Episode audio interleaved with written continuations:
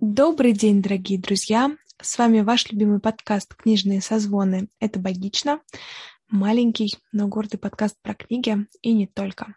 Катя, привет! Привет, Даш!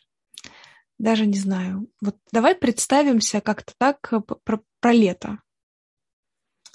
Ну, начинай. Я не знаю, я вот работающая была в целом этим летом, но и немножко довольная. Я потерянная, но ищущая, немножко безработная, немножко работная. Ну, что-то такое. Короче говоря, смешанные мы какие-то. Ну да, никакой определенности, это точно. Ну, вот, собственно, про наше неопределенное определенное лето мы сегодня и расскажем. Да. Слушай, я, наверное, вот прям в самом начале хочу сказать, что а, для меня лето это, как правило, очень скучная, депрессивная пора. Ну, то есть, за исключением последних лет, для меня это, как правило, было так. Я mm-hmm. никак, какой-то большой фанат лета. Всегда это было связано с каким-то сменой режима, mm-hmm. с потерей какой-то вот э, структуры в своих буднях, с какой-то такой расхлябанностью. И вот, наверное, только с того лета, когда я в первый раз начала стажироваться, ну, то есть как бы тренироваться, работать, mm-hmm. э, это начало постепенно меняться. А для тебя лето — это вообще позитивная пора? Ну вот сразу видно, кто из нас более режимный человек потому что я к лету... Я не очень люблю летнюю пору из-за погоды, потому что я очень плохо переношу жару. И это был для меня такой инсайт этого лета, потому что впервые этот сезон я перенесла достаточно беспроблемно, хотя было очень жаркое лето. Кстати, я тоже. И я, конечно, страдала, ну, то есть, как и все, наверное, от того, что было жарко и так далее, но в целом у меня не было желания засесть дома и выходить только ночью и, и полуголой, и на всякий случай, чтобы точно не запариться. Нет, это было для меня очень удивительно и приятно, и поэтому я в какой-то э, свободном графике, когда была, я как-то очень много времени проводила с друзьями, где-то гуляя, в общем, на природе, несмотря на жару. И это для меня прям такой новый опыт. И в целом для меня лето если как-то абстрагироваться от э, именно погодных условий, я лето всегда очень люблю. Раньше я его, естественно, ждала, потому что это всегда было каникулярное время, где ты не должен был заниматься чем-то а, особенным. У меня летом всегда была только обязанность отдыхать и читать книжки по списку литературы. И то, ты знаешь, меня никто этого не заставлял делать. Просто, видимо, знаешь, вот этот детский азарт отметить кружочками все те пункты, которые тебе задали. Да-да. Он, конечно... Причем, ты знаешь, я тут недавно об этом задумалась, что мне кажется, вот эта культура теряется немножко. В каком смысле? А, я не знаю, как это было у вас, но мне кажется, это было одинаково. Нам всегда в начале учебного года раздавали листочек со списком летней, летнего чтения. И, ну, как бы этот листочек был один. Тогда же не было еще телефонов, куда можно сфотографировать. Никто не отправлял это по электронной почте. И ты все лето, как зеницу ока, хранил этот один листочек, и он через три месяца становился весь такой замызганный, с такими прям протертостями по месту сгибов. У меня так обтрепывались края, хотя я достаточно аккуратна в таких вещах. Но тем не менее, вот этот вот замызганный листочек к концу лета, он становился прям таким артефактом, где прям были отмечены кружочками все прочитанные книжки. Для меня это был ужасно приятным, привлекательным процессом. Я очень любила читать по списку летнему вот этому вот этому, короче говоря, летнему списку. Но это продолжалось класса, наверное, до девятого. Там я активно читала летом, даже, наверное, может быть, чуть пораньше. Я активно читала летом, но уже не по списку литературы. Я читала что-то, что мне потенциально могло быть интересно, mm-hmm. а потом как-то вот, э, короче говоря, пошла в разнос. У тебя есть какие-то книжки из школьной программы? У нас как-то вот что-то, не знаю, видимо, э, по мотивам мертвых душ у меня пошло. А есть ли у тебя какие-то книжки, которые ты читала вот из списка летнего чтения, которые тебе до сих пор запомнились, или они как-то очень тебе понравились, когда ты их в ту пору читала? На самом деле есть, это ровно две книги. Причем, скорее всего, они были прочитаны в одно, в одно лето, в одно время. Это Айвенга и «Всадник без головы». Ну да, пятый класс. Больше я не помню такого. А вот Айвенга мне что-то так прям понравился, вся эта рыцарская тематика, вся вот эта вот романтика, да. А у меня, кстати, ну так сложилось, что я почти каждое лето раньше проводила у бабушки, ну так, не в деревне, но, в общем, сильно за городом. И родительская библиотека позволяла мне, собственно, читать книги оттуда, по всей этой летней программе. Но вот с Айвенгой и с «Всадником без, вла... без головы» у меня не сложилось, потому что их не было в нашей библиотеке. И в какой-то момент мы поняли, что, видимо, надо ходить в библиотеку. И бабушка пошла со мной в библиотеку, записалась, там все вот это вот. И я взяла книжку. Это был, по-моему, первый класс как раз. А, книга называлась «Школа для, ду... «Школа для дураков». Это уже Саша Соколов, и это уже более старший возраст. «Школа клоунов» это была. А, и до этого момента все книжки мне читала бабушка вслух. Ну, то есть не то, чтобы мне было лень как-то, у меня не было протеста против того, чтобы читать самостоятельно. Но мне очень нравилось, когда мне читает бабушка. Но бабушка открыла эту школу клоунов, сказала, что это какой-то бред, и если ты очень хочешь, читай сама. Это была прям такая моя первая прочитанная самостоятельно полностью книга. А, и вот это был первый самостоятельный кружочек в списке прочитанной литературы. Ну, класс, класс. Я, кстати, задумалась о том, э, что почему-то последние годы, ну и так вышло, что эти последние годы мы пишем подкаст, есть какая-то внутри нас эм, потребность, необходимость, э, не знаю, как это назвать, постоянно возвращаться к школьному опыту и как-то вспоминать, осмыслять или просто как-то возвращаться к этим а, дням и моментам. И до буквально, наверное, последних двух лет у меня не возникало такой потребности. Я никогда не задумывалась об этом. А сейчас у нас невольно, когда мы mm-hmm. что-то думаем в подкасте, мы шутим, что мы запишем выпуск, который называется «Как я провел лето». Ну, вот, прямая ссылка к школе, понятно, конечно же. Мы называем нашу ветку «Внеклассные чтения», тоже отсылая непосредственно к школьным урокам. И я вот не знаю, почему так. Наверное, ты просто, как прошло уже почти 10 лет, как закончили школу, за это время ты как-то себя так от нее отпустила, что ты теперь спокойно к ней возвращаешься. Наверное, что-то с этим связано. Ты знаешь, ну для меня школа никогда не была каким-то таким триггерящим событием. Я всегда о школе вспоминала скорее с радостью и удовольствием, чем с каким-то негативом. Но просто для меня школа это такое актуальное, актуальное место, потому что я работаю с подростками. И я очень хорошо помню, я очень хорошо понимаю проблемы, о которых они говорят, потому что я их помню.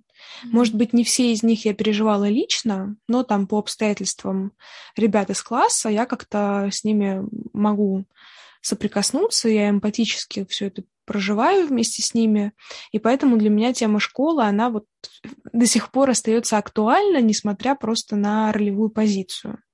Но да, ты знаешь, мне просто кажется, что в целом для многих литература и чтение, они напрямую связаны со школой. Потому что многие люди, они большую часть книг, собственно, прочитали за школьный период, а дальше как-то вот уже там, да, все-таки способы добычи информации, они различаются, и не все черпают информацию в книгах, не все рассматривают чтение как какое-то хобби. Это окей, но мне кажется, что просто вот для нас это такой реально актуалочка такая, связывать одно с другим? Вот не знаю, я пока не, точно для себя не ответила на этот вопрос, я просто заметила такую тенденцию, и я пока не знаю, как к ней относиться, потому что иногда мне кажется, что это может раздражать кого-то. Ну, грубо говоря, меня пять лет назад это бы раздражало еще, наверное. Если вас триггерит, напишите нам об да, этом. просто скажите нам, мы перестанем. В конце концов, у нас скоро Но закончится, это не точно. закончится второй сезон, и мы можем внести какие-то изменения в нашу Но это вряд ли. Ты знаешь, а я, короче говоря, я почему задала тебе вопрос про твои любимые книги из летней программы? Потому что я хочу поделиться своими.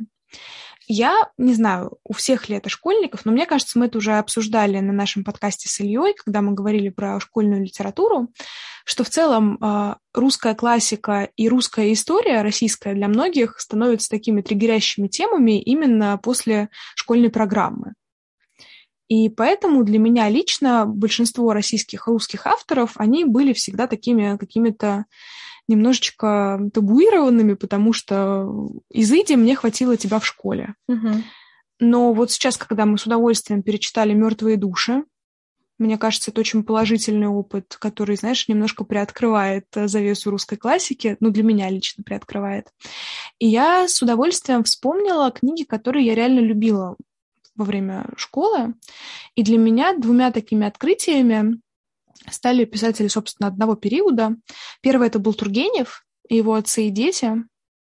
я брала почему-то эту книгу с огромным предубеждением, потому что, как ты знаешь, ну как будто это одна из обязательных книг школьной программы, и к ней всегда очень часто ссылаются. Ну, да. И проходит ее достаточно долго, и поэтому я брала ее с таким видом, типа, «А, ну посмотрим, что у нас здесь. И я с огромным удовольствием прочитала это произведение Тургенева, и до этого первая любовь, Аси и все вот эти вот его малая проза меня как-то тоже очень трогала. И, собственно, со школьных времен Тургенев для меня какой-то такой, типа, да, вот ему мы ставим лайк. А, и другой автор, вот с Тургеневым я, кстати, при этом все равно закончила на школьной программе, я как-то больше его особо не читала. Потому что, наверное, у меня с Тургеневым есть еще и такая больная история. Когда мы перешли в пятый класс, а, наша учительница решила научить нас красиво писать. И она на лето нам задала задание переписать от руки записки охотника. Что за садизм? Это же ужасно. Это реальное издевательство, потому что, естественно, никто этого не сделал. Я там переписала несколько страниц в конце лета, но, тем не менее, вот записки охотника, знаешь, это подергивающийся глаз до сих пор. И, короче говоря, Тургенев остался для меня вот частью школьной программы. А другой писатель, которого я как-то изучила в большем объеме, это Куприн я влюбилась в его гранатовый браслет, и уже потом была Суламиф, Яма. Я до сих пор считаю Ямы вообще в целом одним из интереснейших и любимейших моих произведений. Поэтому вот... Но как-то вот эти произведения почему-то мы не приходили. Да, да, да. Поэтому мне тебе так понравились. Все, все, все понятно. Когда, не, когда нет обязаловки, когда нет давления, да. когда нет а, какой-то навязанной трактовки, когда нет необходимости говорить правильные какие-то вещи про книгу, то ты и проникаешься, и это здорово. Да, меня поэтому спасло, что «Мастера и Маргариту» я читала сильно раньше, классе, наверное, в восьмом, потому что потом в старшей школе у меня прям вот это обязательство вызывало огромный протест.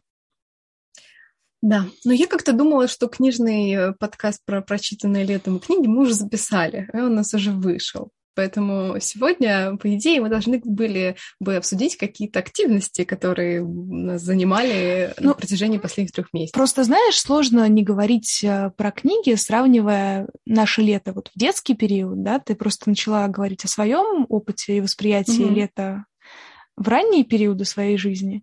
И для меня лично э, лето там, в школьные времена, ну, так или иначе, всегда было связано тесно с книгами, поэтому не сказать про это было невозможно.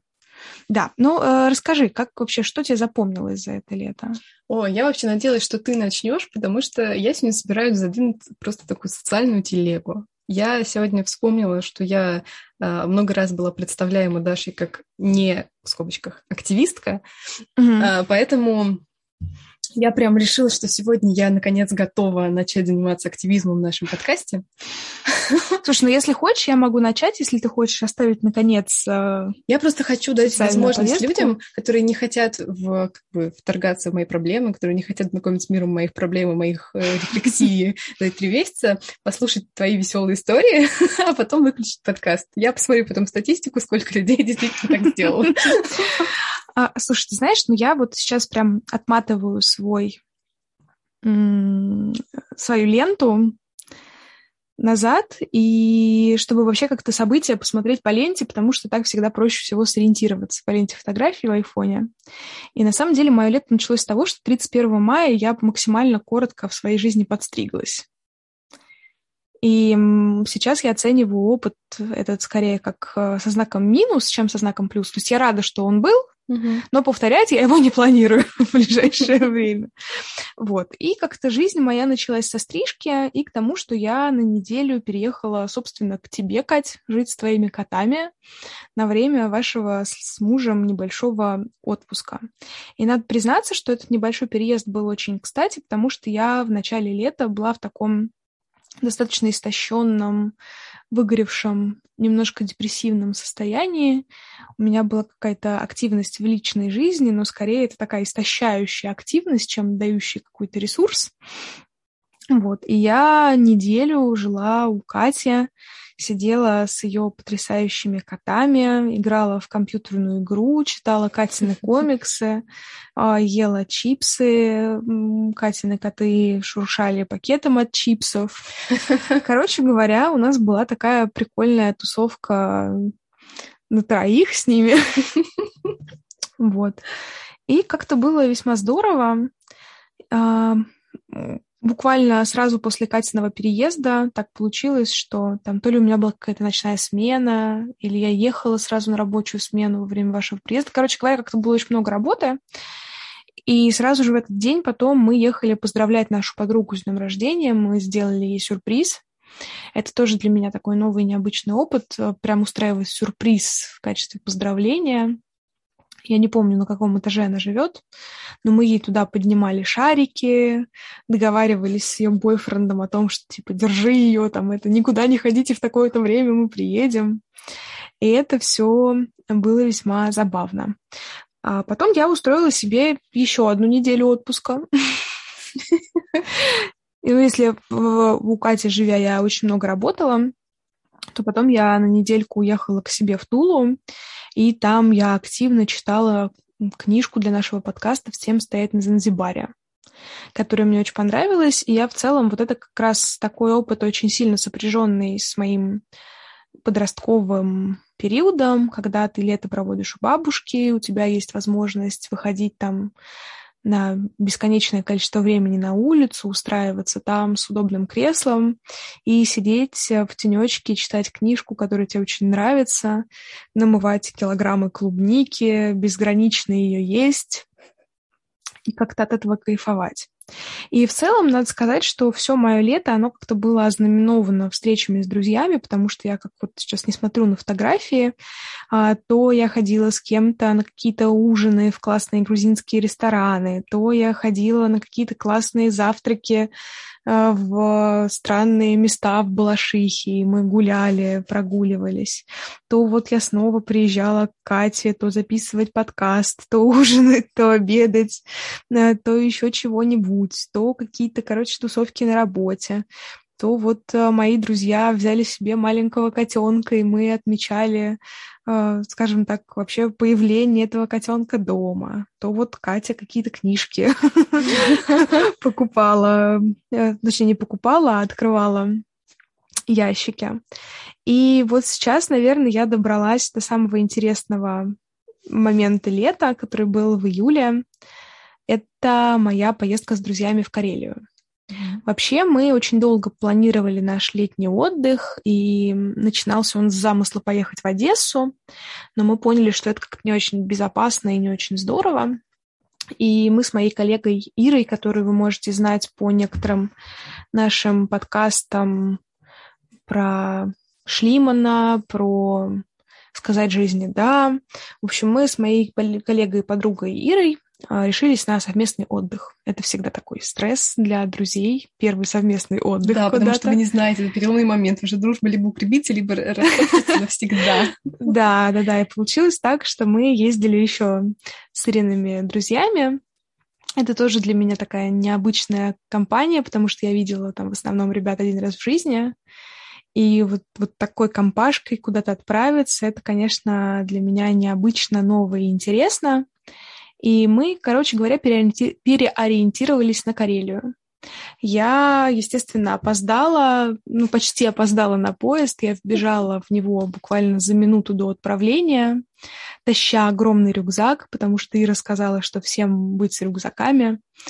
Это тоже для меня новый experience, ехать куда-то с рюкзаком. Катя вот мне пожертвовала как раз коврик, который сейчас стоит в углу моей спальни, потому что нам нужны были коврики, а я не успевала забрать свой. Ну, короче говоря, это, ты знаешь, какой-то... В целом, я очень давно не путешествовала куда-то на поездах, да еще и в компании друзей. Да еще это такой отпуск не то чтобы палаточный, но все равно это перемещение с рюкзаками на общественном транспорте.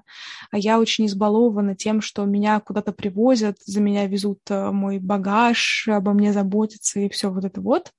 А тут ты вынужден заботиться о себе сам, Но здесь, конечно же, важную роль сыграла компания, потому что мы все оказались выпускниками психологического факультета, и мы все очень сильно испорчены в этом смысле психологией, потому что все были максимально бережные и принимающие в отношении друг друга, несмотря на разницы наших характеров в ценностей, приоритетов интересов в этом отпуске.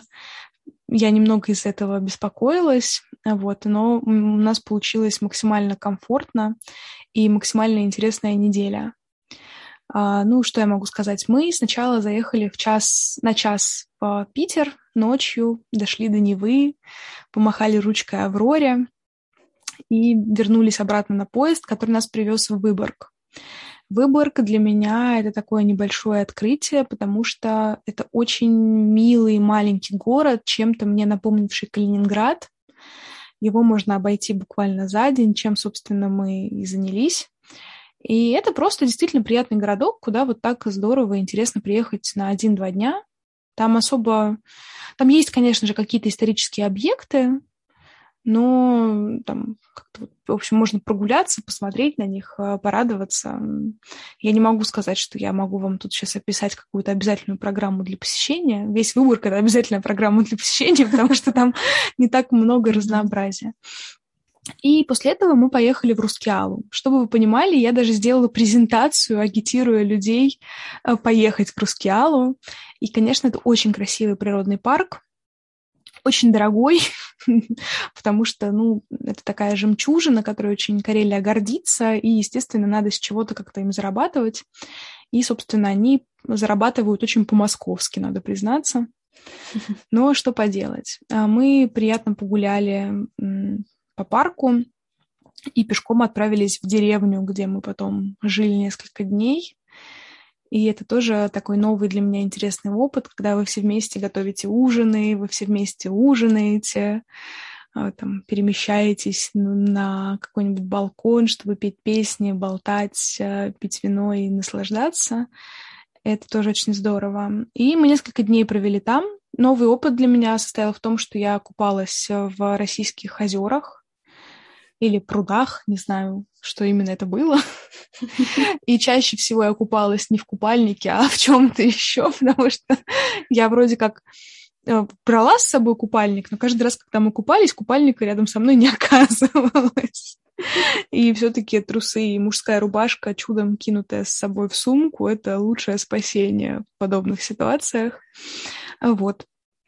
А после этого мы переехали в город, который называется Сартовала. И оттуда мы, конечно же, ездили на Валаам.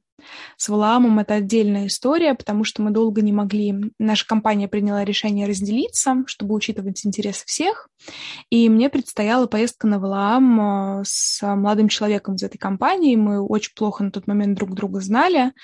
И как-то в целом ну, это очень странно, когда ты должен куда-то ехать э, с малознакомым тебе человеком, принимать какое-то решение, как вы туда поедете и все как-то не очень складывалось э, с билетами, с катерами, со, всеми, со всем вот этим вот процессом.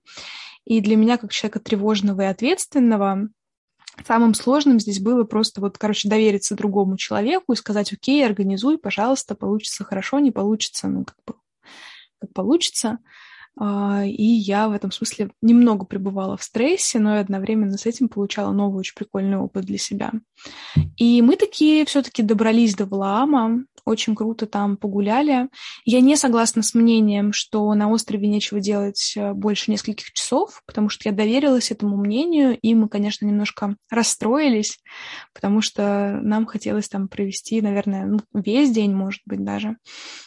Но мы классно позавтракали дыней, э, погуляли и отправились на небольшую шхеру, тоже купаться внезапно в рубашке и в трусах. А, и в целом, как-то, короче говоря, приятно проводить время. Был забавный момент, когда мы э, наши друзья оставались с ночевкой в другом месте, а мы с этим молодым человеком ушли ужинать, ушли очень поздно, и так случилось, что мы вернулись в наш дом, а он оказался закрыт. Нам пришлось придумывать, где и как ночевать. И такие ситуации как-то, в общем, насыщают ваш, вашу совместную историю, совместный нарратив. И эта поездка, конечно, нам всем очень запомнилась. Почти все из нас сделали какие-то собственные видеоролики. Это тоже для меня новый опыт делать какой-то видеоролик, и теперь э, он он очень поднимает мне настроение. Если мне грустно, мне достаточно посмотреть этот ролик. Я и Катю с мужем заставила его посмотреть. И настроение подняла. Да, да. И надо признаться, что с этими ребятами мы до сих пор... Мы с, ним встреч... мы с ними встречались один-два раза... Нет, раз в неделю или в две, и до сих пор стараемся поддерживать эту традицию. Я надеюсь, что как раз вот после выпуска этого подкаста на этой неделе мы с ними тоже встретимся. Fingers crossed, как говорится. И я очень рада, что у меня появилась какая-то такая новая компания, с, с которой мы разделили определенный опыт, с которой мы теперь имеем определенную историю, с которой мы с радостью встречаемся, проводим совместное время, потому что вообще у меня никогда не было такой какой-то одной большой компании, вот, где бы все вместе друг с другом дружили мы как-то обычно дружим, вот там, ну, как бы несколько подружек в лучшем случае, чаще всего. А иметь такое какое-то небольшое комьюнити, мне кажется, это в целом больше мужская история, чем женская. К сожалению. Ну, так исторически сложилось. Да, да, но тем не менее, я теперь рада, что вот такой опыт у меня тоже есть, и очень хочется его продолжать и поддерживать. Ну, на самом деле, даже я человек максимально далекий от э, как сказать, я, наоборот, я максимально приближена к цивилизации. Но даже мне после твоего рассказа и после фотографии из этой поездки тоже захотелось какой-то такой авантюры, куда-то поехать с рюкзаком. Да. Практически там спать. Ну, нет, на, на палатке я пока не готова. Ну, и ты ночевала в палатках, так что меня это решает. Да, мы приняли решение палатки оставить на следующий год. И в целом пока у нас есть замысел вернуться на Ладогу, потому что Ладога — это, конечно, поразившее меня в самое сердечко место. И как-то, в общем, ты знаешь, для меня в целом отдых в России приобрел какой-то новый смысл после этой поездки, потому что я не очень люблю наше Черноморское побережье, а вот какие-то более такие, чуть-чуть менее попсовые места, хотя Карелия — это достаточно попсовое место, но тем не менее, вот как-то очень прикольно было в него вернуться, и очень было прикольно обмениваться с ребятами опытом, как мы восприняли возвращение домой. Потому что мы все, конечно, вот знаешь, как будто тебя перекинули из одного времени в другое, и ты не очень понимаешь, чего, как у тебя происходит. Я ехала в такси а, с вокзала домой, и мне так было дико происходящее. Хотя меня всего лишь неделю, казалось бы, не было. Эта неделя была очень насыщена событиями. Но, тем не менее, я была так удивлена, не знаю, окружающей обстановкой, какими-то бегущими куда-то людьми. И многие из нас признались, что первый день-два после поездки немножко приходили в себя, сидели дома, закрывшись, чтобы не встречаться с активным социумом. Я даже на несколько дней выпала, играя в какую-то компьютерную игру, которая ну, не компьютерная, короче говоря, там цивилизация, ты что-то там строишь, mm-hmm. э, там собираешь деньги и все такое. Это тоже для меня было очень странно, но, тем не менее, очень забавно. Вот. И ты знаешь, кстати, очень быстро, буквально через неделю, я отправилась уже в следующую поездку. Я присоединилась к отпуску своих родителей, и мне удалось посетить Ростов, как-то очень быстро, там буквально сутки, наверное, у нас были, ну, у меня были сутки на Ростов. И Ростов оказался тоже очень приятным и интересным городом. И здесь мне хочется привести фразу Иры, как раз когда мы приехали в Сартовал. У Сартовал это город, знаете, такой с флером начала двухтысячных. И мы долго пытались понять вообще, что это за город. И Ира сказала такую фразу, что Россия дает тебе разные контексты. И в целом вот эта фраза, это прям, знаете, такой рефрен этого лета, потому что действительно Россия и ее города, они настолько разные, настолько разные в своем развитии, настолько разные в своем психологическом возрасте, да, да. А, что это за этим очень интересно наблюдать, и очень интересно наблюдать за своими ощущениями в этих разных городах. Вот. И в Ростове у меня случилась забавная история. Я решила, что Ростов большой город, там есть несколько, читай, городов. Это же самое время поискать книги, которые остались только в офлайн магазинах Гениально. А, и мы как-то были чем-то заняты, и, читай, города закрываются в 10, и где-то в 8 я начала свою охоту. А, и по московским меркам магазины, конечно же, близко друг от друга, там типа в 15 минутах езды на такси, но тем не менее это по московским меркам близко, а по ростовским это разные, почти разные края города. Вот, и, в общем, я приехала в один, а, читай, город. Мне не смогли консультанты помочь найти нужную у меня книгу. Мы с ними провели там где-то полчаса, наверное, разыскивая ее. В итоге расстроилась, взяла какие-то другие книжки. А, и после этого быстро, оперативно а, поехали в другой, читай, город, чтобы там... Ну, там я, кстати, нашла две книжки, которые запланировала. Вот. И на самом деле это, конечно, ужасное разорение, ребята, потому что цены в офлайн читай городах, а, да еще и на профессиональную психологическую литературу, это просто насилие над психологами какое-то, не знаю, психологический геноцид, потому что, ну, просто... Мне, конечно, много бонусов на карту пришло, и я их уже списала, но как бы все равно сам факт это очень неприятно. И после Ростова мы выдвинулись в деревню в Адыгее. Она называется Гузериполь. Это такая тупиковая точка, и там дальше, собственно, горы, которые переходят в Красную Поляну уже. Это маленькая деревушка, такая оцивилизованная, не знаю, какое правильное слово здесь подобрать. Короче говоря, там всего одна улица, по большому счету, и что-то типа там 50, 30-50 домов. Некоторые из них переделаны в такие миленькие, хорошенькие отельчики. И ты просто там гуляешь, дышишь воздухом, плаваешь в бассейнах с видом на горы.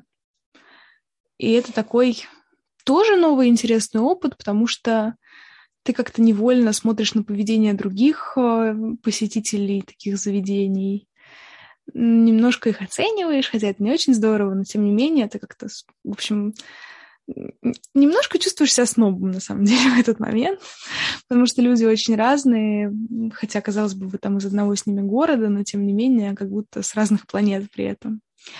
А вот, ну и, собственно, на этом мое активное такое путешествие а, было закончено, и я, собственно, опять а, приехала в Тульскую область, а, провела там еще, наверное, недельку, повалялась, э, почитала какие-то книжки, переключилась и с новыми силами поехала э, в Москву, где мы снова в очередной раз встретились с друзьями с карельской компанией на очередной обед. Я начала активную подготовку ко дню рождения, к Новому году учебному. Я до сих пор, так как преподаватель, я все меряю учебным годом. Вот. И, собственно говоря, мое лето всегда заканчивается моим днем рождения, потому что 22 августа, и после этого какой-то очень такой маленький перешейк между днем рождения и учебным годом. А теперь еще и с выходом на работу ты как-то, собственно, работаешь активно в этот перешеек. И, конечно, мой день рождения в этом году, он получился вообще какой-то другой. А, хотя вроде это была традиционная форма девишников, но я приняла такое серьезное решение собрать под одной крышей всех подруг, всех женщин, которых я считаю подругами. Вот. И это было и весело, и сложно, потому что люди из очень разных компаний, очень, ну, мне кажется, все равно тяжело друг к другу адаптироваться, но при этом я всегда на своем дне рождения чувствую себя таким, скорее, наблюдателем, что ли, потому что я просто радуюсь, что я собрала всех этих людей, которых люблю в одном месте, и могу за ними наблюдать. И после Карелии мне показалось, что это круто получать вместе какой-то опыт. И я привела всю нашу женскую компанию на мастер-класс по рисованию. И все мы рисовали всякие разные картинки. Вот, Катя, поделись, как тебе это было? Как ты ну, как э, свидетель сказала, событий? Что это было не рисование, все-таки это было живопись, но... Ну... А, это было прикольно.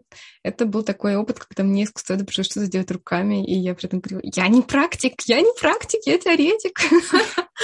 а, вот, но оказалось, что очень много девочек из нас, кто умеет рисовать.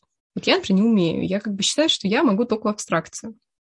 И я не считаю это каким-то искусством, я считаю скорее арт-терапией. Mm-hmm. Но это было прикольно, это было как-то очень расслабленно, весело, что-то такое красивое получилось. Мне понравилось, что ты подвела к этому такую дополнительную смысловую основу и сказала, что вы как бы тоже относитесь к процессу чуть-чуть серьезнее, тоже делите ее дополнительными смыслами а, и, и символами. И поэтому, как бы, грубо говоря, тем, что вы сейчас рисуете, какой образ вы выбираете, а, подумайте, что вы хотите перетянуть в свою жизнь. Mm-hmm. И вот это мне очень понравилось, потому что, во-первых, это перед тобой ставит вопрос, что для тебя важно, что тебе сейчас хочется. И не всегда хватает смелости признаться, что тебе на самом деле хочется. Вот мне не хватило в моменте. Вот. И между тем это действительно другие люди. И с каждым разом будет лучше. Ты, главное, одних и тех же людей как бы с каждый год приглашай, и они привыкнут друг к другу. Ты знаешь, я вот пока не уверена, что я к этому готова. Скорее, я пока склоняюсь к мысли все-таки разделять части этой компании, чтобы всем было спокойно, приятно и весело. И, ну, все-таки нас было 7-8 человек, и это сложновато с той точки зрения, что ты не со всеми успеваешь пообщаться. А все-таки хочется быть частью процесса, а не только его наблюдателем. И поэтому я пока в таких раздумьях. Ну, мы еще не знаем, какой будет следующий год, поэтому здесь чего уж тут как бы придумывать заранее. Вот, но да, в целом мое день рождения у меня, конечно же, оставило позитивные переживания. Я с удовольствием смотрю на подарки, которые мне подарили. А вообще, на самом деле, я с огромной благодарностью отношусь к своим подругам, которые очень внимательны к моим желаниям и они, то есть я высылаю всем виш-лист, он не принудительный, но, но, конечно, я буду, я запомню тех, кто подарил подарки по виш-листу, а кто нет, вот, но как-то все в основном придерживаются виш-листа, а кто не придерживается, все равно как-то очень дарит классные, прикольные подарки, и мне было приятно, что не только приглашенные на день рождения приняли решение как-то сделать мне какие-то подарки, и просто мои близкие друзья и друзья решили, в общем, сделать мне приятно. Я с огромным удовольствием поставила их подарки к себе на полке. А, мне такие подарили я мои друзья и героин спустя 10 лет после прочтения. Это был очень приятный для меня неожиданный сюрприз. Вот, поэтому день рождения — это, конечно, вообще очень классный праздник, наверное, мой любимый потому что ты можешь делать все, что ты захочешь, и тебе никто не будет перечить. Ну вот. Но лето не обошлось и без грустных событий, потому что от меня ушел мой друг, с которым мы были вместе 16 лет. Это мой прекрасный серый кот Даня. А, его все могли видеть э, по нашим традиционным новогодним фотографиям в Инстаграме у камина. И, к сожалению, он некоторое время перед э, уходом болел. И это был такой необратимый процесс. И это в целом очень сложная история для всей нашей семьи, потому что ну, 16 лет прожить под одной крышей с человеком, хотела я сказать, с существом, это очень непросто. И это вас, естественно, сближает. У меня мы с моей самой старейшей подругой столько дружим, собственно говоря. Вот. Но мы очень долго принимали этот э, уход, и всей семьей приняли решение, что без кота жить дома невозможно. Может быть, это не очень правильно с точки зрения горевания, и нужно было дать себе больше времени. Но я психолог, я знаю, как правильно горевать, поэтому я могу нарушать эти правила. Как, как тут Катя недавно про меня сказала, Даша это преподаватель этики, поэтому она может этику нарушать. Вот. Поэтому она считает, что она может нарушать этику, я сказала. Да, черт, ну ладно. Ну, в общем, так или иначе, а, в нашей жизни появился новый маленький друг, которого мы сейчас все воспитываем. Мы долго думали, ну как мы, ладно, я долго думала над его именем. А, его нужно было назвать на М, по паспорту он Мартин, но он абсолютно не Мартин по своему характеру. А, и в шутку я уже примеряла к, к нему имя Месси, Марадона. И вообще, кстати, на самом деле по характеру он действительно Марадона. Вот. Но когда мы с ним ехали домой, я на него посмотрела и сказала, точно, ты же Маркес. Он в этот момент открыл рот, он еще не очень умеет мяукать, поэтому он сделал как бы ну, только без звука. Вот, и я подумала, что ну раз он откликнулся, то значит он точно Маркес. И недавно у меня с коллегой произошел забавный диалог. Я ему, мы общались по зуму. Я говорю, ну, вот это Маркес. Он такой, М, Эрих Мария? Я такая, ну, почти, Габриэль Гарсия. Такая пауза. А, а Эрих Мария тогда кто? Так что да, Маркис теперь неотъемлемая часть нашей жизни. И, собственно, за его воспитанием я не очень поняла, как лето перекочевало осень. Ну, достаточно резко, достаточно резко. Да. Короче говоря, если резюмировать, то лето, оно было какое-то очень неравномерное по эмоциям, то есть оно было окрашено сильными эмоциями но как со знаком плюс, так и со знаком минус. И вообще забыть это лето будет сложно, потому что событий было очень много. А, у меня было ощущение, что я восстановилась, мое эмоциональное выгорание кануло в лету, но мне хватило трех рабочих дней, чтобы снова впасть в такое состояние с элементами выгорания. Вот, но ничего, будем над этим работать дальше. Так что да, я думаю, что это было очень сильное лето. Неоднозначное, но очень интересное.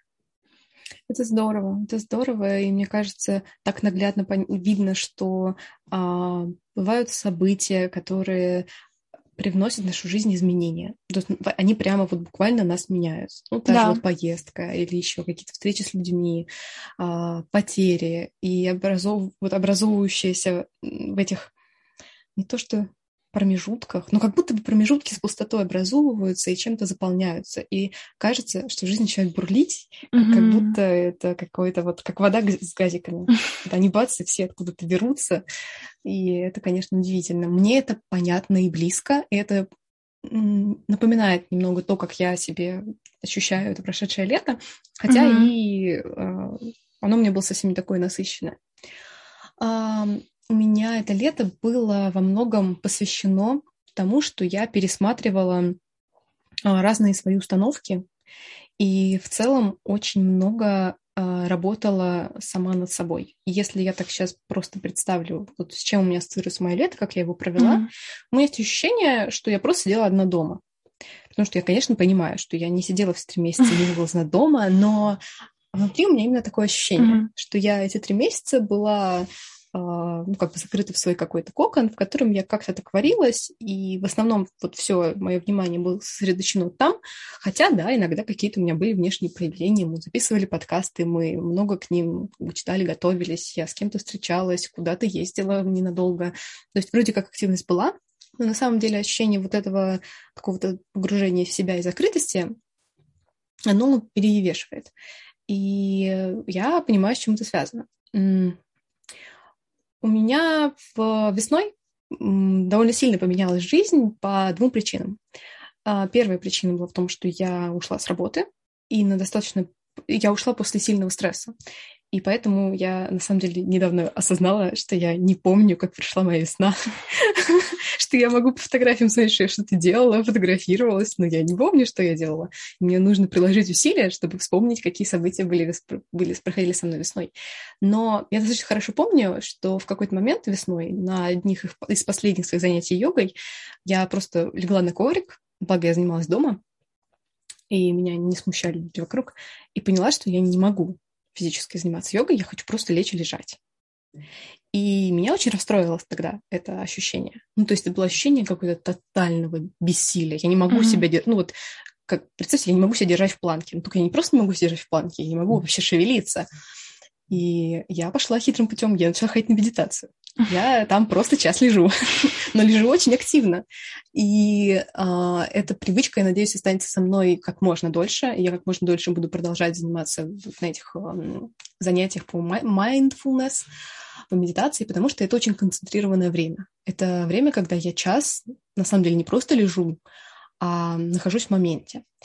И э, я недавно слушала лекцию, опять по философии, это моя, мое некоторое увлечение последних месяцев, а, в котором а, был такой эм, термин, который называется, по-моему, artistic experience, и он, кстати, не относится к искусству. Ну, скажем, художественное переживание, uh-huh. а он относится к некоторым повседневным вещам нашей жизни.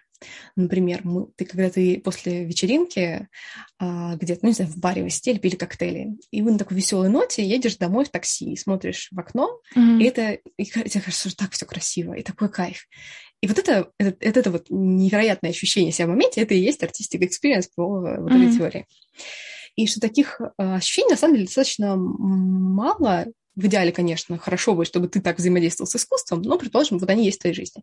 И вот для меня а, были некоторые моменты этим летом, когда я прям испытывала этот artistic experience, и в том числе это медитация, когда я час э, чем-то занимаюсь, э, учусь отслеживать свое mm-hmm. какое-то состояние, свое самочувствие. с каждой практикой начинается с вопроса, как ты себя чувствуешь.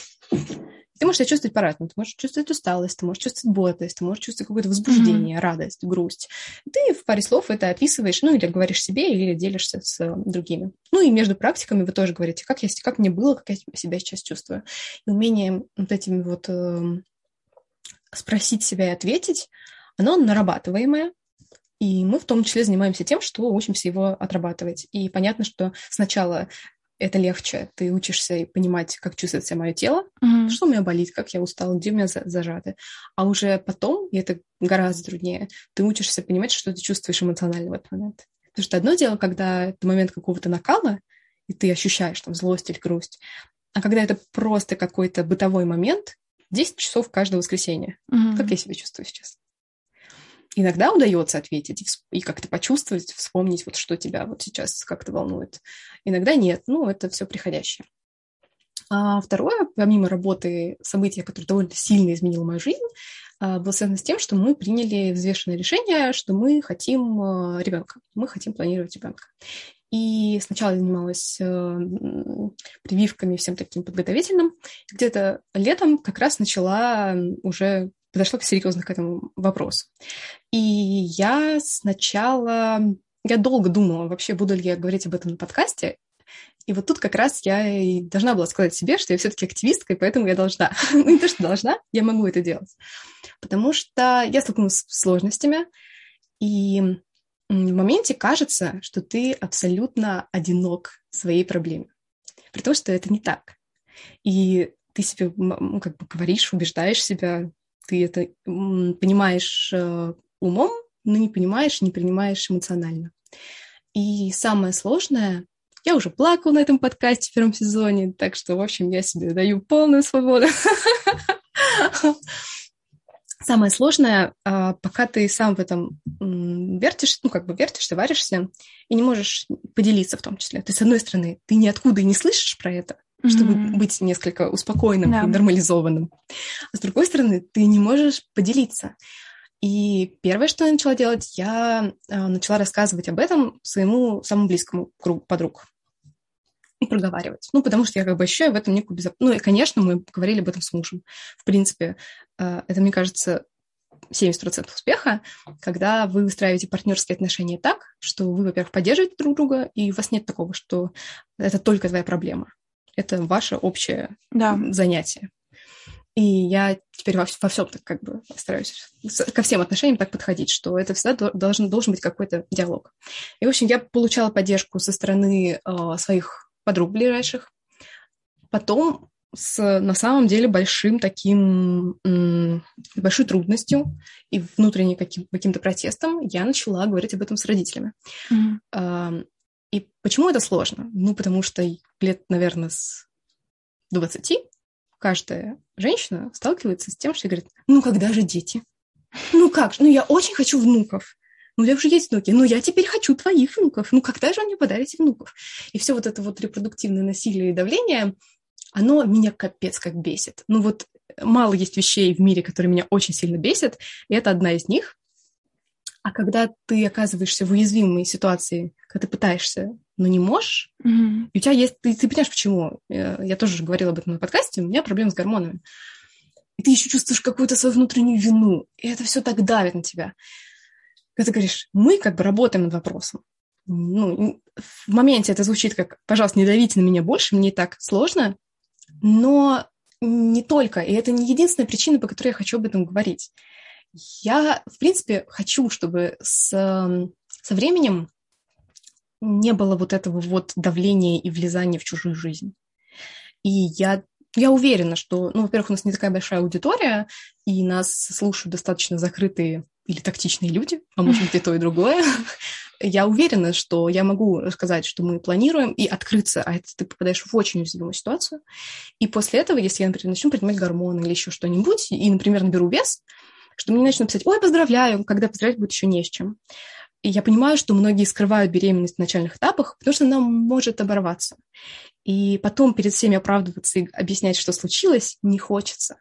Поэтому я, конечно, эм, надеюсь, что ну, общество в целом, конечно, но давайте начнем с более близкого и пассивного окружения, начнет чуть более тактично э, сохранять границу с другими людьми.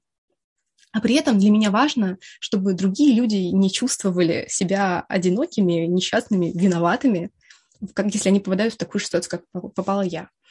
И я не могу сказать, что все очень страшно, ничего не страшно, но это требует от меня большого количества концентрации, хотя я хотела бы об этом не думать больше.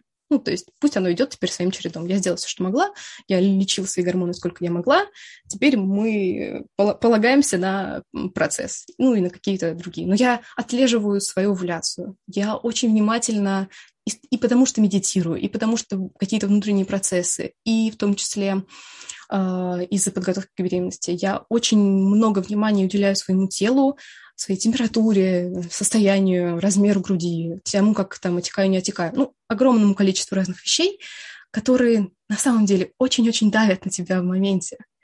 И когда это только все началось на меня, я, конечно же, ушла в отрицание. Я сказала, да я вообще не хочу ребенка, да я вообще буду child free, потому что, когда ты понимаешь, что э, ничего еще не случилось, а это требует от тебя такой большой перестройки и такого большого количества внимания, которое ты теперь должен направлять только на это, кажется, что уже, э, уже это, это уже твоя жизнь, которую тебя отбирают. А мне кажется, что это максимально неправильная позиция. И даже когда у тебя появляется ребенок, у тебя никто не отбирает твою жизнь. Твоя жизнь все равно остается у тебя, просто она меняется. Да, она меняется, она уже не будет прежней, но она не портится, она не отбирается, она не становится теперь невероятно тяжелой, там какой-нибудь и исключительно негативной. При этом меня страшно теперь триггерят. Ну, про... меня раньше это просто раздражало, сейчас меня это очень злит, когда я в каком-то своем инфопространстве, и то, которое я стараюсь максимально чистить и делать его максимально для себя комфортным, но это все равно просачивается, и я натыкаюсь на какие-нибудь э, заявления каких-нибудь, ну, чаще всего мужчин, но на самом деле не обязательно, которые рассуждают о том, как должна выглядеть женщина после того, как она родила ребенка, как она должна, э, что она должна делать, чтобы продолжать быть интересной своему мужу.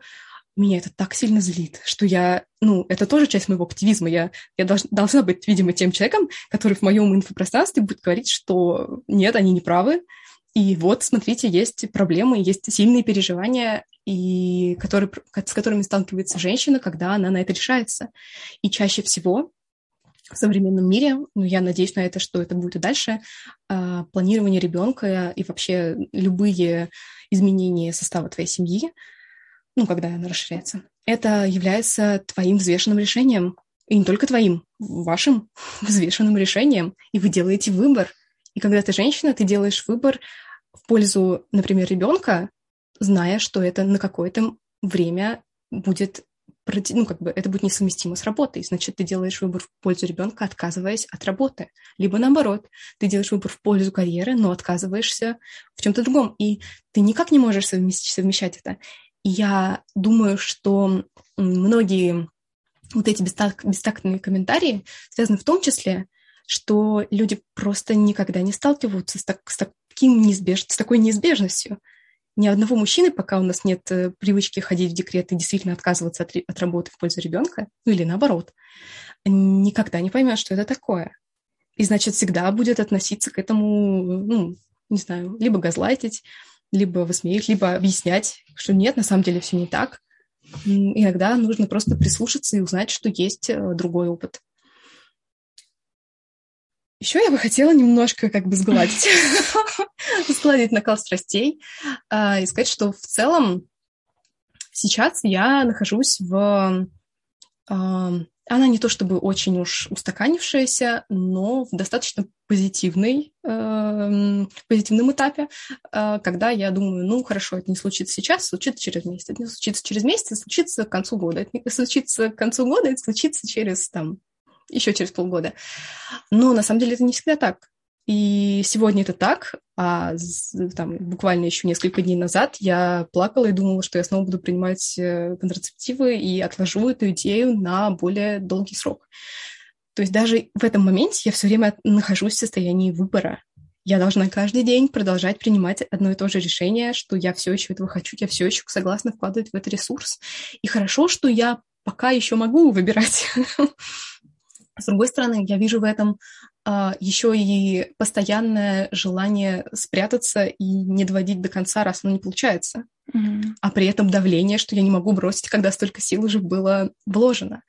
И на самом деле это все очень сложное, сложный микс из чувств, переживаний, страхов и всего такого. И я не думаю, что станет лучше. Ну, то есть в каком-то смысле я рассматриваю всю эту сложность как подготовку и некую, некое первое столкновение с реальностью, которое мне говорит, ну, это не так легко, как тебе казалось. И дальше в, в моменте с ребенком это тоже не будет так легко, как тебе может казаться сейчас. Поэтому во всем есть, конечно, свои плюсы. А, но помимо этого, я а, мне стали свойственны вещи, которые до этого были не свойственны. Когда оказываешься в ситуации, когда ты не можешь решить проблему вот здесь и сейчас какими-то понятными способами, ну, это чаще всего, наверное, связано у людей со здоровьем. Ну, например, когда ты узнаешь о каком-то диагнозе, mm-hmm. который, например, не лечится, а будет у тебя хронически всегда. У тебя возникает, эм, наверное, вполне понятное такое вопрошание, а почему я? А почему, если это не может э, вылечить каким-то образом понятная нам доказательная медицина, то ты неизбежно пытаешься искать какие-то лазейки и смотреть на ситуацию иначе. И поэтому этим был тоже обусловлен некий мой интерес, с одной стороны, к психосоматике. И это дало мне некоторый инструмент для какого-то немного другого разговора с собой. Я бы это, сказ... я бы это назвала так. Например, я уз... узнала о себе то, что у меня один из страхов, который действительно мне очень мешал, э, пока я его не осознала, связан с беременностью. Связан с том, что я испугалась, что у меня, ну, у нашей семьи нет достаточного количества средств на то, чтобы позволить мне самое лучшее медицинское обслуживание в процессе и во время родов. Ну, то есть в процессе беременности, введения и, и когда я поняла, что, ну так, у меня есть некоторый мой вклад, который у нас на квартиру, но я могу, он мой, и я, если я буду знать, что нам не хватает, я могу его использовать. Когда я себе сама это сказала, мне стало легче. Когда я проговорила это с мужем, мне стало еще легче. Когда я проговорила это еще, ну, как-то поделилась э, еще, например, с родителями, они тоже сказали, мы готовы всячески поддерживать, хотя этого было уже не нужно. Мы уже как бы решили вопрос и уже поняли, что нет, на самом деле это не так, и мы можем закрывать эти страхи, ну, как бы, когда, когда они появляются один за одним. А еще один интересный опыт, который тоже не был мне свойственен, связан был с тем, что я записалась на консультацию к астрологу. Это не было связано с беременностью, я не спрашивала у него, так, рассчитай мне, когда, значит, я рожу. Нет, такого не было. Мне э, это, в большей степени было связано с тем, что я лишилась работы, и на ну, какое-то время я ощущала себя так, что я не знаю, что мне теперь делать. Мне не хотелось возвращаться обратно к тому, что я делала но при этом я вложила довольно много усилий в, ну, там, в образование, скажем так, в свое представление, что я буду этим человеком. Это же тоже очень важно. Когда мне хотелось немножко посмотреть на себя по-другому или, наоборот, убедиться, что я все делаю правильно. И когда мы, значит, расписали мою натальную карту там, со всеми меня больше всего поразило, наверное, приятно как-то, меня прям устаканило, то, что там были расписаны некоторые сферы, в которых мне нужно заниматься и развиваться. И они совпадали со, со сферой моих интересов, которые в разные моменты жизни приходили и остаются сейчас в моей жизни. И в этот момент я почувствовала себя так, как будто, ага, я все делала правильно. Мне надо продолжать делать то, что я люблю делать, что я хочу делать. И мне не нужно сейчас решать, что так, раз эта блажь не получилась, я теперь буду работать экономистом. А, это успокаивает, это вдохновляет тебя в моменте, и это помогает жить. Я но при этом есть вещь, которую я все еще просто не выношу страшно. Это когда мне говорят, не можешь забеременеть. Ничего страшного, просто положи под матрас какую-нибудь там фигню, и еще там надо покормить мышь на полнолуние, ну и вот это вот все, вот это меня страшно бесит. Очень хочется спросить, а что делать, если у меня нет матраса и мышей в доме? Там есть разные методы, но вот это меня почему-то бесит страшно, хотя, казалось бы, я вот как бы уже шагнула в эту сферу эм, непознанного. Ты знаешь, мне кажется, это из-за того, что э, ты тратишь определенное время и силы и ресурсы на решение этой проблемы, а другие воспринимают это как что-то очень простое, что решается банальным действием, типа там ножниц под подушкой, не знаю, это типа при, презерватив снимите, и тогда у вас все получится, знаешь, вот из ну, этой да, серии. Да, и это действительно, ну, мне кажется, это в некотором, сце... в некотором смысле выглядит просто как обесценивание твоих переживаний и стараний. И в этом смысле очень понятно, почему это вызывает раздражение. Но ну, это моя Согласна. Это, это, может, это может быть действительно так, потому что это вызывает во мне такую лютую просто ярость, когда я это слышу, я сдерживаю себя, чтобы ни с кем не ссориться. Вот. Но да, это бесит ужасно. И вообще все эти приметы, связанные с беременностью, меня почему-то ужасно бесит. Даже еще о беременности, а они меня уже бесят. Как они будут меня бесить? Ты на всякий случай заранее не стригись лучше, как бы, да? Подожди пару лет. А, да. Ну вот, еще один хотела я как раз рассказать момент, чтобы как-то на позитивном закончить. Это то, что э, летом, а именно 24, по-моему, июня, у меня состоялась очень важная встреча. Вот встреча, с которая для меня стала просто какой-то невероятной вообще квинтэссенцией mm-hmm. моих некоторых внутренних исканий, связанной, наверное, в большей степени с э, телесностью и с моим каким-то исследованием и интересом к телу как вообще теме важной социальной и своему телу, как конкретному телу, я уже много лет подписана на э, девушку-фотографа Анисию Кузьмину, и я просто и восхищалась. Mm-hmm. Вот, и при этом она живой человек, который сейчас фотографирует. То есть это не, не такая какая-то вот легенда, там, не знаю, в, в музеях висит, хотя у нее есть выставки, но это еще и живой человек, и я мечтала сходить к ней на фотосессию. И все время мне казалось, что я недостаточно еще, вот, я недостаточно хороша еще для того, чтобы идти. Я должна быть кем-то, я не знаю, Надо кем. еще немножко похудеть да. на килограмм, ну, исправить прыщ. А вот даже вопрос был не про похудение, вопрос был про какое-то внутреннее чувство. Mm. Что, типа, я еще недостаточно достойна, чтобы вот к, к себе такое внимание, ну, как ко мне такое внимание вот оказали. Скажем, скорее всего, это было что-то такое. А, но зимой когда она объявила, что она, возможно, переедет скоро из России навсегда, я поняла, что у меня, возможно, больше не будет возможности. Mm-hmm. И я заняла единственную свободную дату, которая как раз была вот э, в июне, э, еще зимой. То есть я еще зимой договорилась, и эта дата у меня постепенно шла. К лету у меня успела испортиться кожа очень сильно из-за гормонов, потому что когда я записывалась, все, все еще было в порядке. А, какие-то вот мои вот эти пертурбации с работой случились. Ну, на самом деле много чего. Ну, я, понятно, я не могла никак отказываться, и, с одной стороны, был уже внесен залог, обязательства, наши договоренности, и это все еще было для меня очень важно, хотя и очень волнительно. И эта встреча состоялась, и вот весь этот полтора там, или два часа, что мы фотографировались и общались, в первую очередь общались, хотя посредством камеры. Mm-hmm. Вот это тоже некоторый artistic experience для меня был, потому что когда я теперь вспоминаю об этом и об важности этого события, я думаю не о фотографиях, которые я получила, которые мне очень нравятся. Это, наверное, мои на данный момент лучшие фотографии, которые полностью меня при этом отражают, такой, как я себя чувствую и как она меня видит, соответственно. Но и в моменте. Я настолько mm-hmm. была на своем месте, и в процессе тоже. То есть мне нравится фотографироваться, и мне нравился наш контакт, который сложился, mm-hmm. и мне нравится, нравится ее эм, философия, которая она подходит к фотографии, к работе с человеком. И я вообще подумала, что, наверное, вообще быть фотографом должны только люди, которые очень сильно любят людей, потому что без этого невозможно. И теперь я вспоминаю этот опыт и этот, этот процесс как некое очень безопасное место, которое вот у меня теперь есть, пускай в воспоминаниях.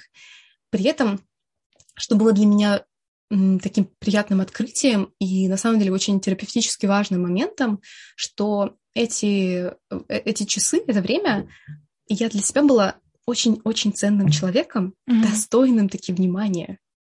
И на фотографиях я это увидела. Я смотрю на эти фотографии и думаю, господи, они должны быть напечатаны просто в Воге, под моим каким-нибудь гениальным интервью. Ну, потому что это действительно какой-то запредельный уровень. Но это мое, это я, это не какая-то, я не знаю, звезда, это не какая-то модель, это я. И это не вызывает чувство диссонанса или какого-то несоответствия, это не вызывает во мне какие-то неприятные чувства, когда я сейчас, например, смотрю на себя в зеркало. Это дает такую невероятную подпитку, что если вдруг я испытываю к себе какие-то, начинаю терзать себе какими-то не знаю, обесценивающими или слишком критичными мыслями, если говорю, так, вообще-то вот посмотри, пожалуйста, успокойся. Ну нет, на самом деле не так, конечно, это грубо. Я себе я вспоминаю этот момент и осознаю опять свою ценность. Потому что мы все ценные. Мы для себя должны быть самыми ценными. Это здоровая ситуация, здоровая реакция. И нам хочется быть ценными. И когда мы, наконец, вдруг оказываемся, когда вот мы, мы вот этот час я была самым ценным человеком на свете, самым вообще об, обласканным вниманием человеком на свете. И я не ожидала, что это на самом деле так мне нужно, и что это имеет на меня такой позитивный эффект до сих пор, хотя прошло уже несколько месяцев. Это прекрасно. Я всем не, не обязательно идти именно к ней, но я в целом советую по возможности к практике фотографирования относиться именно так. Mm-hmm. С каким-то исследованием к себе подходить, подойти. И главное, кайфовать в моменте. Не думать о том, что нам получится. Это вообще не ваша... Это даже не ваша зона ответственности. Никак не может повлиять на, на процессы, даже тем, как там сядете. И неважно. Вы должны быть в моменте и прислушиваться к тому, как себя чувствует ваше тело и ваш пластик. Знаешь, мне здесь хочется два момента откликнуться. Во-первых, то, о чем ты говоришь, это вообще в целом безумно важно относительно переживаний женщины, которая готовится к беременности. И для меня здесь удивительно то, что ну, мы все-таки живем в достаточно рафинированной среде, это правда. Ну вот конкретно там я, ты mm-hmm. и наше общество, оно все-таки мое испорченное психологией, там твои близкие люди тоже испорчены вот чем-то таким современным. Чем-то Да. И для меня до сих пор удивительно, что есть люди, для которых эти вещи не очевидны. И это каждый раз причиняет мне очень сильные внутренние переживания и некоторую такую боль, потому что, может быть, потому что я работаю с женщинами, и для меня вопросы беременности, принятия родов, детей, они в целом актуальны, и поэтому мне понятны эти слова и понятны эти переживания. А для кого-то это что-то чуждое и действительно то, что решается легкой приметой и каким-нибудь таким, и типа, да забейте вы, и все у вас само получится. Вообще-то на, про «да забейте, и само у вас получится» там очень глубокие псих, психологические механизмы работают, и работают они тоже не так просто, как как это звучит в, этом, в этой поговорке. И поэтому спасибо тебе, что ты принимаешь решение говорить об этом, потому что это действительно очень важно. И сейчас эта повестка, такая новая повестка материнства, она выходит на свет, и мне кажется, это очень важно. Мне кажется, очень важно, когда женщины принимают решение говорить об этом и до беременности, и во время беременности, и в период э, освоения таких первичных материнских функций. Это кажется нам очевидным и простым, потому что все рожали, да, там бабушки, прабабушки, и все же как-то воспитали, да, и все вот это вот. Но ведь на самом деле э, любое простое действие, оно вызывает у нас огромное количество чувств и переживаний. И то, что кажется одному легким и простым, для другого это целое огромное свершение. И у нас разный уровень эмоционального интеллекта, уж простите. И поэтому мы, мы чувствуем это очень по-разному. Поэтому здесь, мне кажется, действительно последним делом задевать как-то, наставлять, учить э, в те моменты, когда тебя об этом не просят. А другой момент, мне очень откликнулась э, и дальнейшая твоя речь тем, что ведь на самом деле, знаешь, это в очередной раз показывает, что все мы люди. А, да, у нас есть идеальная картинка в Инстаграме какая-то там или где-то на работе, когда ты все равно позиционируешь себя определенным образом. Ты же не приходишь на работу и не начинаешь в начале пары рассказывать о том, какая у тебя ужасная была неделя и еще о чем-нибудь. Нет, mm-hmm. каждый нас воспринимает в зависимости от той роли, в которой видит и так далее. А на самом деле все мы люди со своими переживаниями, со своими проблемами и со своими актуальными задачами на данный момент времени. Потому что, знаешь, для меня, например, мне кажется, это в, целом какая-то задача моего воплощения — найти баланс между разными сферами моей жизни, разными моими приоритетами в жизни. И я пока не умею этого. Я либо бросаюсь в один конец и активно себя люблю, либо я начинаю работать как не в себя и хочу умереть. И как-то вот найти баланс, вот это очень сложно. И мне кажется, так в любой сфере в отношениях с самим собой, в любви к себе, в принятии себя, в отношениях со своим телом, в том же самом как раз в семейных отношениях, да, в вопросах продолжения рода. Во всем этом нужен определенный баланс. Елки-палки, достижение этого баланса это как будто вообще самая сложная задача в нашей жизни. Мне пока это видится таким, и как-то Сложность в том, что каждый раз каждый из нас нащупывает этот путь вслепую, потому что у каждого из нас разный опыт, у каждого из нас разные жизненные задачи, приоритеты, цели, бэкграунд, э, переживания. И нет человека, который может тебе сказать, типа, вот сделай вот так, и все получится. Да, есть люди, которые могут нас поддержать, есть люди, могут, которые поделиться своим опытом, но они не решают стопроцентно нашу проблему. Они способствуют ее решению, но не решают ее за нас. Это в очередной раз просто возвращает нас к тому, что каждый из нас ответственен за свою жизнь.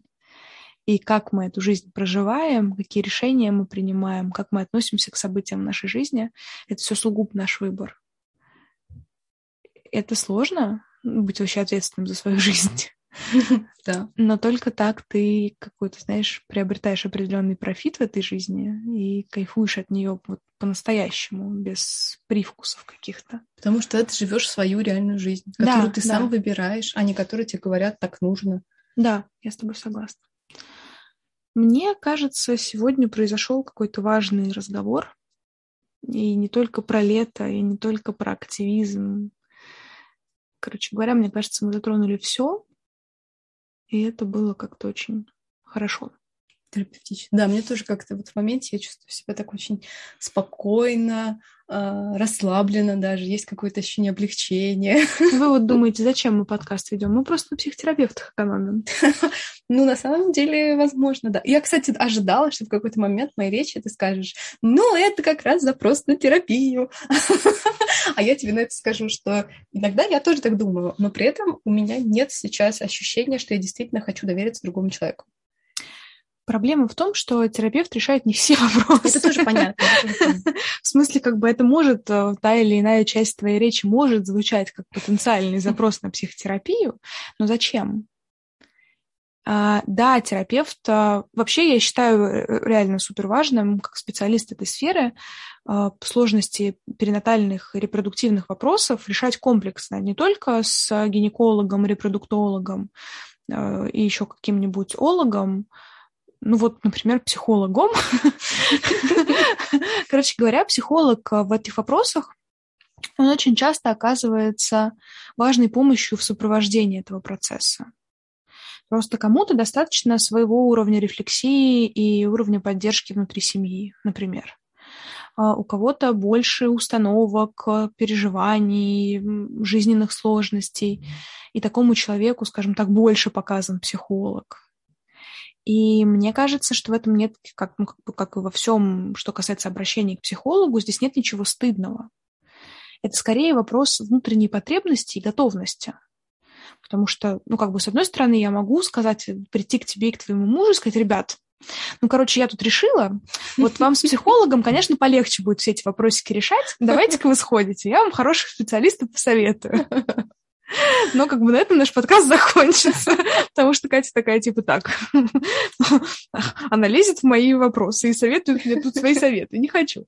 А, ну, как бы зачем? Да, это взрослые люди, которые сами решают свои проблемы. И, конечно, я могу им помочь, если, там, ну, или не только Кате, ее мужа, а вообще всем, кто запрашивает эту помощь. Но насильное причинение добра, оно равносильно насильному причинению насилия. Уж извините, у меня тут э, замасленное масло, но это так. Поэтому каждый принимает, опять же, каждый ответственен за свою жизнь. Спасибо, мне своей ответственности хватает.